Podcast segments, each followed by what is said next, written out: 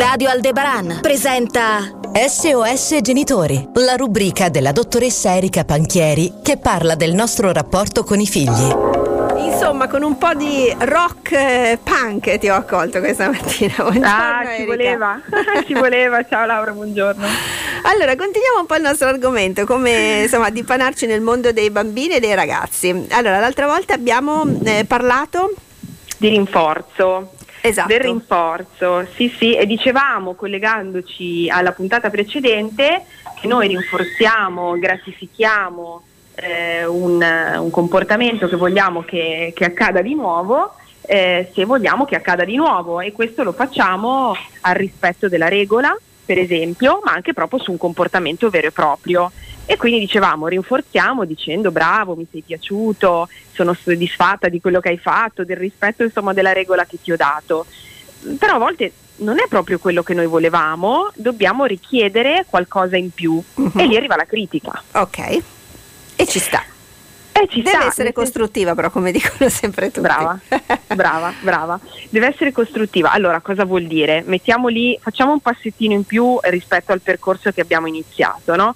Quindi noi abbiamo una regola, la regola viene rispettata, bene. Oppure abbiamo un comportamento che noi vorremmo che ci fosse Ehm, e nostro figlio o nostra figlia ne fa un pezzettino di questo comportamento, non tutto. Mhm. Allora, noi qui abbiamo due strade. Il rimprovero, perché in effetti non abbiamo ottenuto quello che volevamo, cioè non è, stati fa- non è stato fatto quello che avevamo richiesto, oppure metto sul piatto una cosa un po' più utile.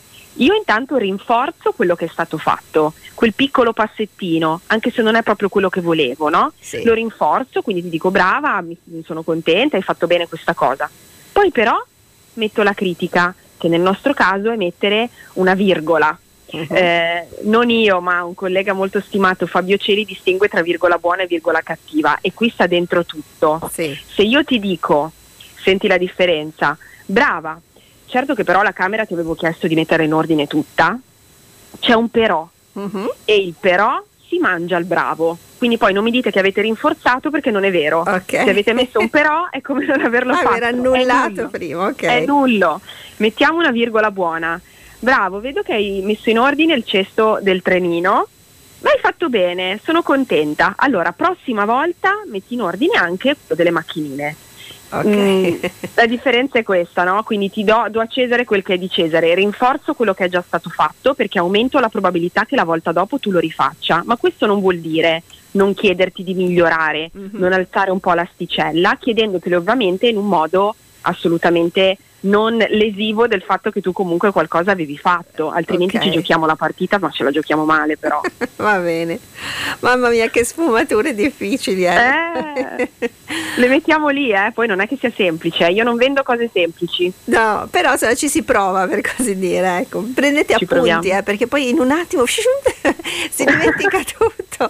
Quindi prendete appunti, teneteveli lì, ogni tanto leggeteveli insomma, come regole per dei buoni genitori. Eh, hai qualcos'altro da aggiungere? Siamo a posto? Sì, no, ti dico ancora una cosa Ok. sul tempo. Sì, sì. Guarda che la stessa cosa vale per le insegnanti, noi siamo adesso essere genitori, però Eh, insomma, beh, è vero, eh, è vero. eh, no. Quanta, eh, esatto, qua- quanta responsabilità hanno anche le insegnanti. Eh, vale un po' la stessa cosa, lì lo possiamo chiamare feedback, eh, sia su una prestazione, su un'attività, ma anche su un voto.